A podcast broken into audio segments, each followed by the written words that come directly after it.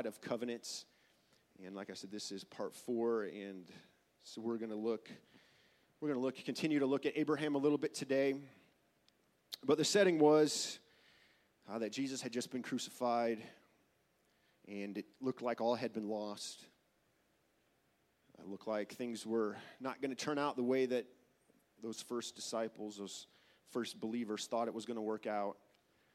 But then Jesus rose from the dead, and he showed himself to many people, some hundreds, somewhere around 500 people that Jesus showed himself to. And I'm sure if you watched a man die and then you watched him stand before you, it would re-energize you a little bit. Praise God. I've never seen anyone dead and then alive again, but I can only imagine that it would re-stir some fire up, re-stir some passion up for maybe some things that I thought were lost, but that had been found again. Praise God. And so in chapter 2 of Acts, we know that the Spirit is poured out, and we have these people, and they're speaking in this language, and people are like, what is going on? Peter gets up, does this first apostolic message, basically speaking to the Jews, saying, hey, you did this. And the Bible says that they were pricked in their hearts, and basically like, hey, what do we do? Obviously, with this word that we heard, yes, we did this. We're acknowledging that we did this, but hey, what do we do now? And so Peter basically gives them Acts 2:38, but then in Acts 2:39, he says, for the promise is unto you and to your children and to all that are afar off. He says, even as many as the Lord our God shall call. And so this promise, again, this promise was all about Jesus, not just the speaking in tongues part, but that Jesus had been prophesied about coming, about his life, about his death. And it was an old promise. It wasn't a new promise that just showed up, but it had been a promise that was there for a long time. How many do you ever had someone give you a promise? How many of you ever promised your children something? Yeah, don't do that. Don't do that. They don't forget. Then they remind you at the most inconvenient time. You're like, you promised. I'm like, yes, we did. But this promise had first been revealed to Adam and Eve in Genesis 3 and then further established with Abraham. And in Genesis chapter 12, verses 1-3, it says, the Lord had said to Abram, leave your native country, your relatives, and your father's family, and go to the land that I will show you. In verse 2, it says, I will make you into a great nation, and I will bless you and make you famous, and you will be a blessing to others. And I will bless those that bless you and curse those who treat you with contempt. And all the families on the earth will be blessed through you. And so God really gave Abram at this time. Obviously, we know that God changed his name to Abraham, but he gave him a promised land. Everybody say promised land. Praise God. And then a promised offspring. And then he gave him a promise of a universal blessing. And so there's really 3 things that God really gave to Abram in chapter 12, but it wasn't until a little bit further on that he would really take this promise a step further, or this covenant a step further, when he changed his name from Abram to Abraham. So the covenant of Abraham included everybody, but God had to choose someone, or needed to use someone. Praise God. And so God also made it an everlasting covenant, which is super key. So if we go from chapter 12 of Genesis, and then we're going to jump to chapter 17 of Genesis, it says this in verse 10. It says, this is my covenant which ye shall keep between me and you and thy seed after thee. Okay, and again, I mean, imagine, this is Abram talking to God a little bit before. God has, promised him land, promised him an offspring, promised him a blessing that, maybe he understood that promise, maybe he didn't, but he just believed, and he was going after, really what God had for him. And so God's finalizing this covenant with Abraham, and he says, every man-child among you shall be circumcised. And really up until that point, Abraham's probably like, or Abram's like, what is, hey, God, can you run that by me again? What is that? And so it was this new thing that God was like, hey, this is going to be an everlasting covenant, and you're going to have to do this. But it was a new thing, and Abraham had never had to do this before, and, maybe...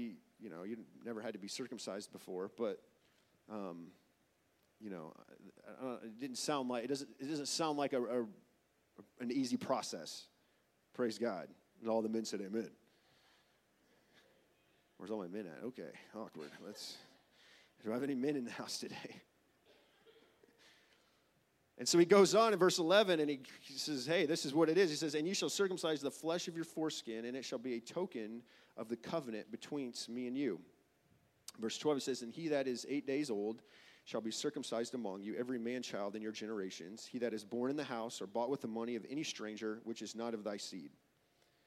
So he says, hey, if you're going to be part of this, it doesn't matter. If you were born this way, if you were born into this with this bloodline or not, or if you were bought, hey, this is what you're doing. Verse 13 says, he that is born in thy house, he that is bought with thy money, must, he repeats. So this is a pretty big deal. He repeats it. He says, must needs be circumcised. And my covenant shall be in your flesh for, and it says, an everlasting covenant. Okay, I'm not very bright. But when God says it's an everlasting covenant, I think that means that it's everlasting. It's forever. It's going to go on and on. I'm not sure what that everlasting word means in the English, but I think it just means everlasting. Praise God. Verse 14, it says, and the uncircumcised man-child, whose flesh of the foreskin is not circumcised, that soul shall be cut off from his people. He hath broken my covenant. And so with God, it was either you're in or you're out. And there wasn't really anything in between. It wasn't like you're sort of in or you're sort of out. It was either you're all in or you're all out. Praise God. And he said that's going to be for everlasting. And so when we wake up in 2019, we can know for sure that, hey, you're either going to be all in or you're going to be all out. I remember as a teenager trying to do this thing both ways. And let me tell you, it doesn't work. You can't be half serving God and half serving the world, or vice versa. You just can't do it. You're either all in or you're all out. The covenant made with Abraham is the only covenant wherein God required a continual sign or seal of keeping that covenant. And so if you look back at the promises of God promising this land and God promising offspring, again, and Abraham was like 99 years old when God was promising that. He didn't, he didn't have the child. He had children, but it wasn't the one that God had said would come through Sarai or Sarah. So what would be harder? Would it be harder for God to do his part of the bargain, or would it be for Abraham to complete his part? And then we find out. Abraham responds in verse 23. It says, and Abraham took Ishmael his son and all that were born in his house and all that were bought with his money, every male among the men of Abraham's house, and circumcised the flesh of their foreskin. What does it say? In the selfsame day as God had said unto him. And Abraham was 90 years old and 9 when he was circumcised in the flesh of his foreskin.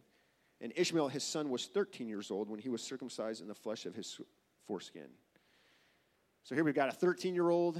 We've got a 99-year-old. But it doesn't matter. When you get experienced, when God is speaking, whenever it is in your life, for Ishmael, it was 13 when God was starting that covenant with Abraham. But Abraham was 99. And I know he lived on long before then, and I know they lived, a long time. But I don't really care how long you live. 99, 99 is old.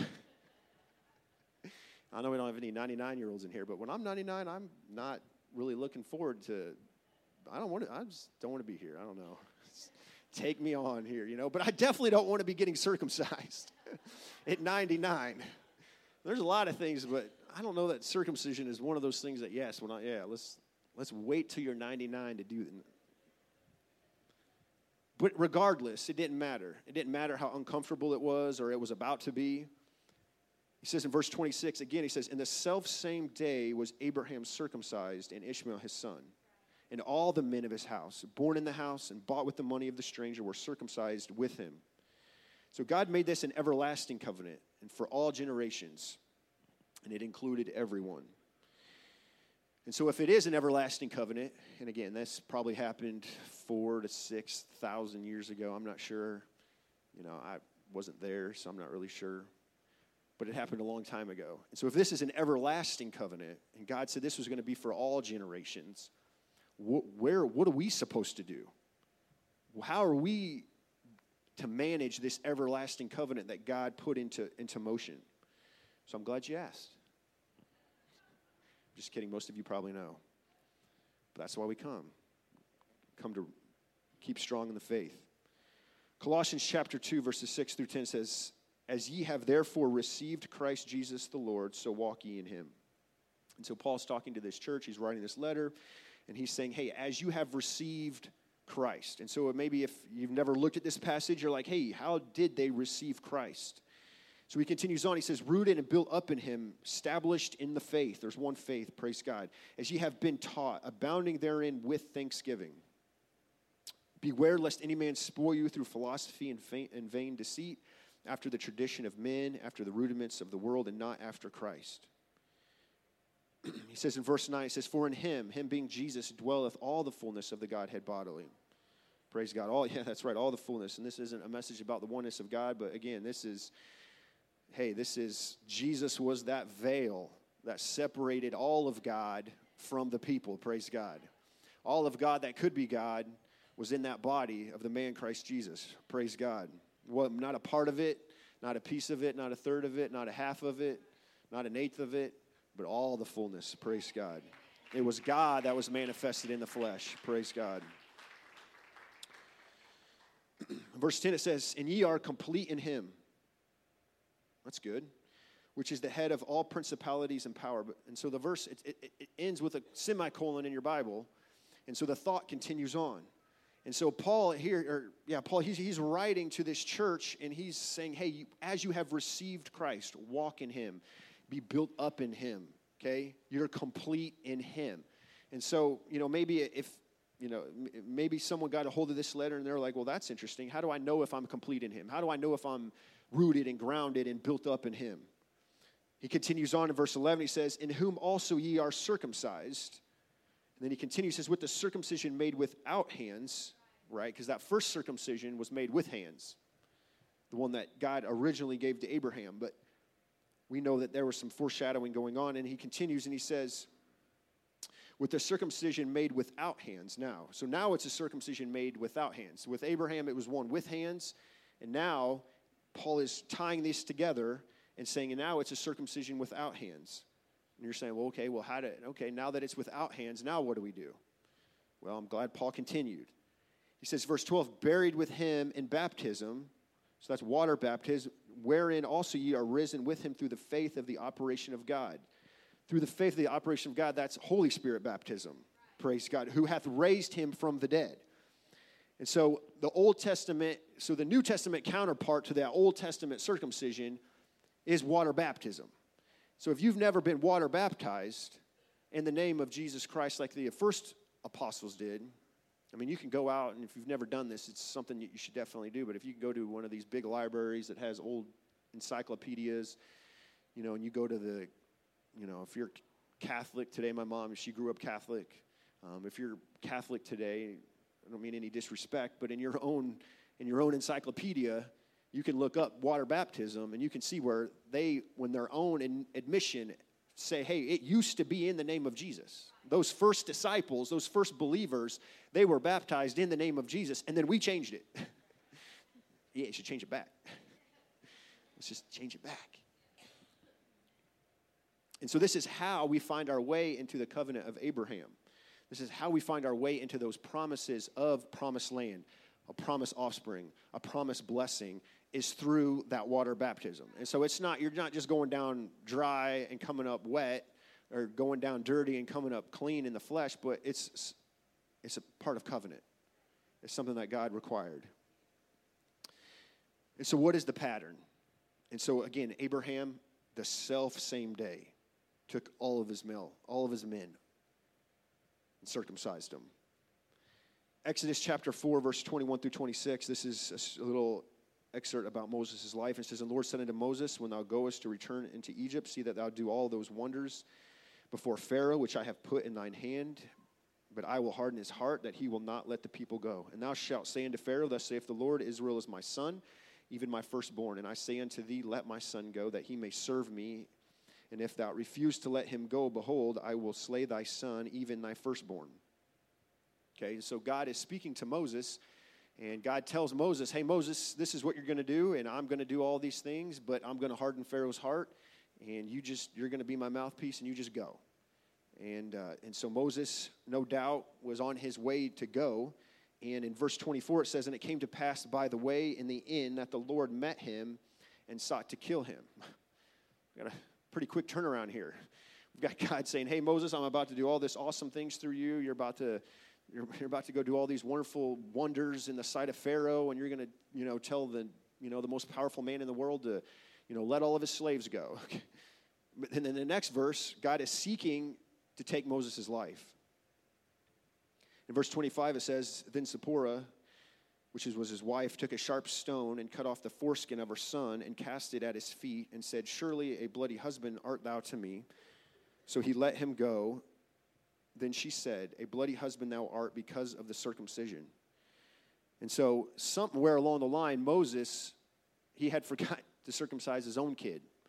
And here we've got God about to pass judgment on the entire uncircumcised population of the Egyptians. But Moses realizes that, hey, I'm about to go do this, and I'm about to really, in other words, put judgment on this group of people that are uncircumcised, but my own son is uncircumcised.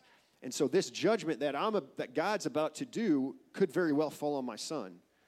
And so God is seeking to say, Moses, that, hey, this thing that I did with Abraham, it was for all generations. It was for, hey, if you're going to be part of this thing, if you're going to be part of this blessing, then you better get yourself circumcised. You better do it. Else, you're going to fall under the judgment. And so in the New Testament, we see that there were no delayed baptisms. And so let's look at some of those verses here real quick. Acts 2:41, it says, then they that gladly received the word were baptized, and the same day there were added unto them about 3,000 souls. Acts 8, but when they believed Philip preaching the things concerning the kingdom of God and the name of Jesus Christ, they were baptized, both men and women. Acts 8:36, and as they went on their way, they came unto a certain water, and the eunuch said, see, here is water, what doth hinder me to be baptized? And in 2 verses later, he says, and he commanded the chariot to stand still, and they went down both into the water, both Philip and the eunuch, and he baptized him. Acts 9, and immediately there fell from his eyes, I think this is Paul's conversion, scales, and he received his sight and arose and was baptized. Acts 10, this is Cornelius' story. Can any man forbid water that these should not be baptized, which have received the Holy Ghost as we have? And then in the next verse, verse 48, he says, and he commanded them to be baptized in the name of the Lord, then prayed they him to tarry certain days. Acts 16, and a certain woman named Lydia, a seller of purple, of the city of Thyatira, which worshiped God, heard us. So again, the disciples are out there just sharing this message, and different people are hearing the word. God's opening their hearts. Paul was doing this. And then in verse 15, it says, and when she was baptized in her household, she besought us, saying, if we have judged us, be faithful, stay here.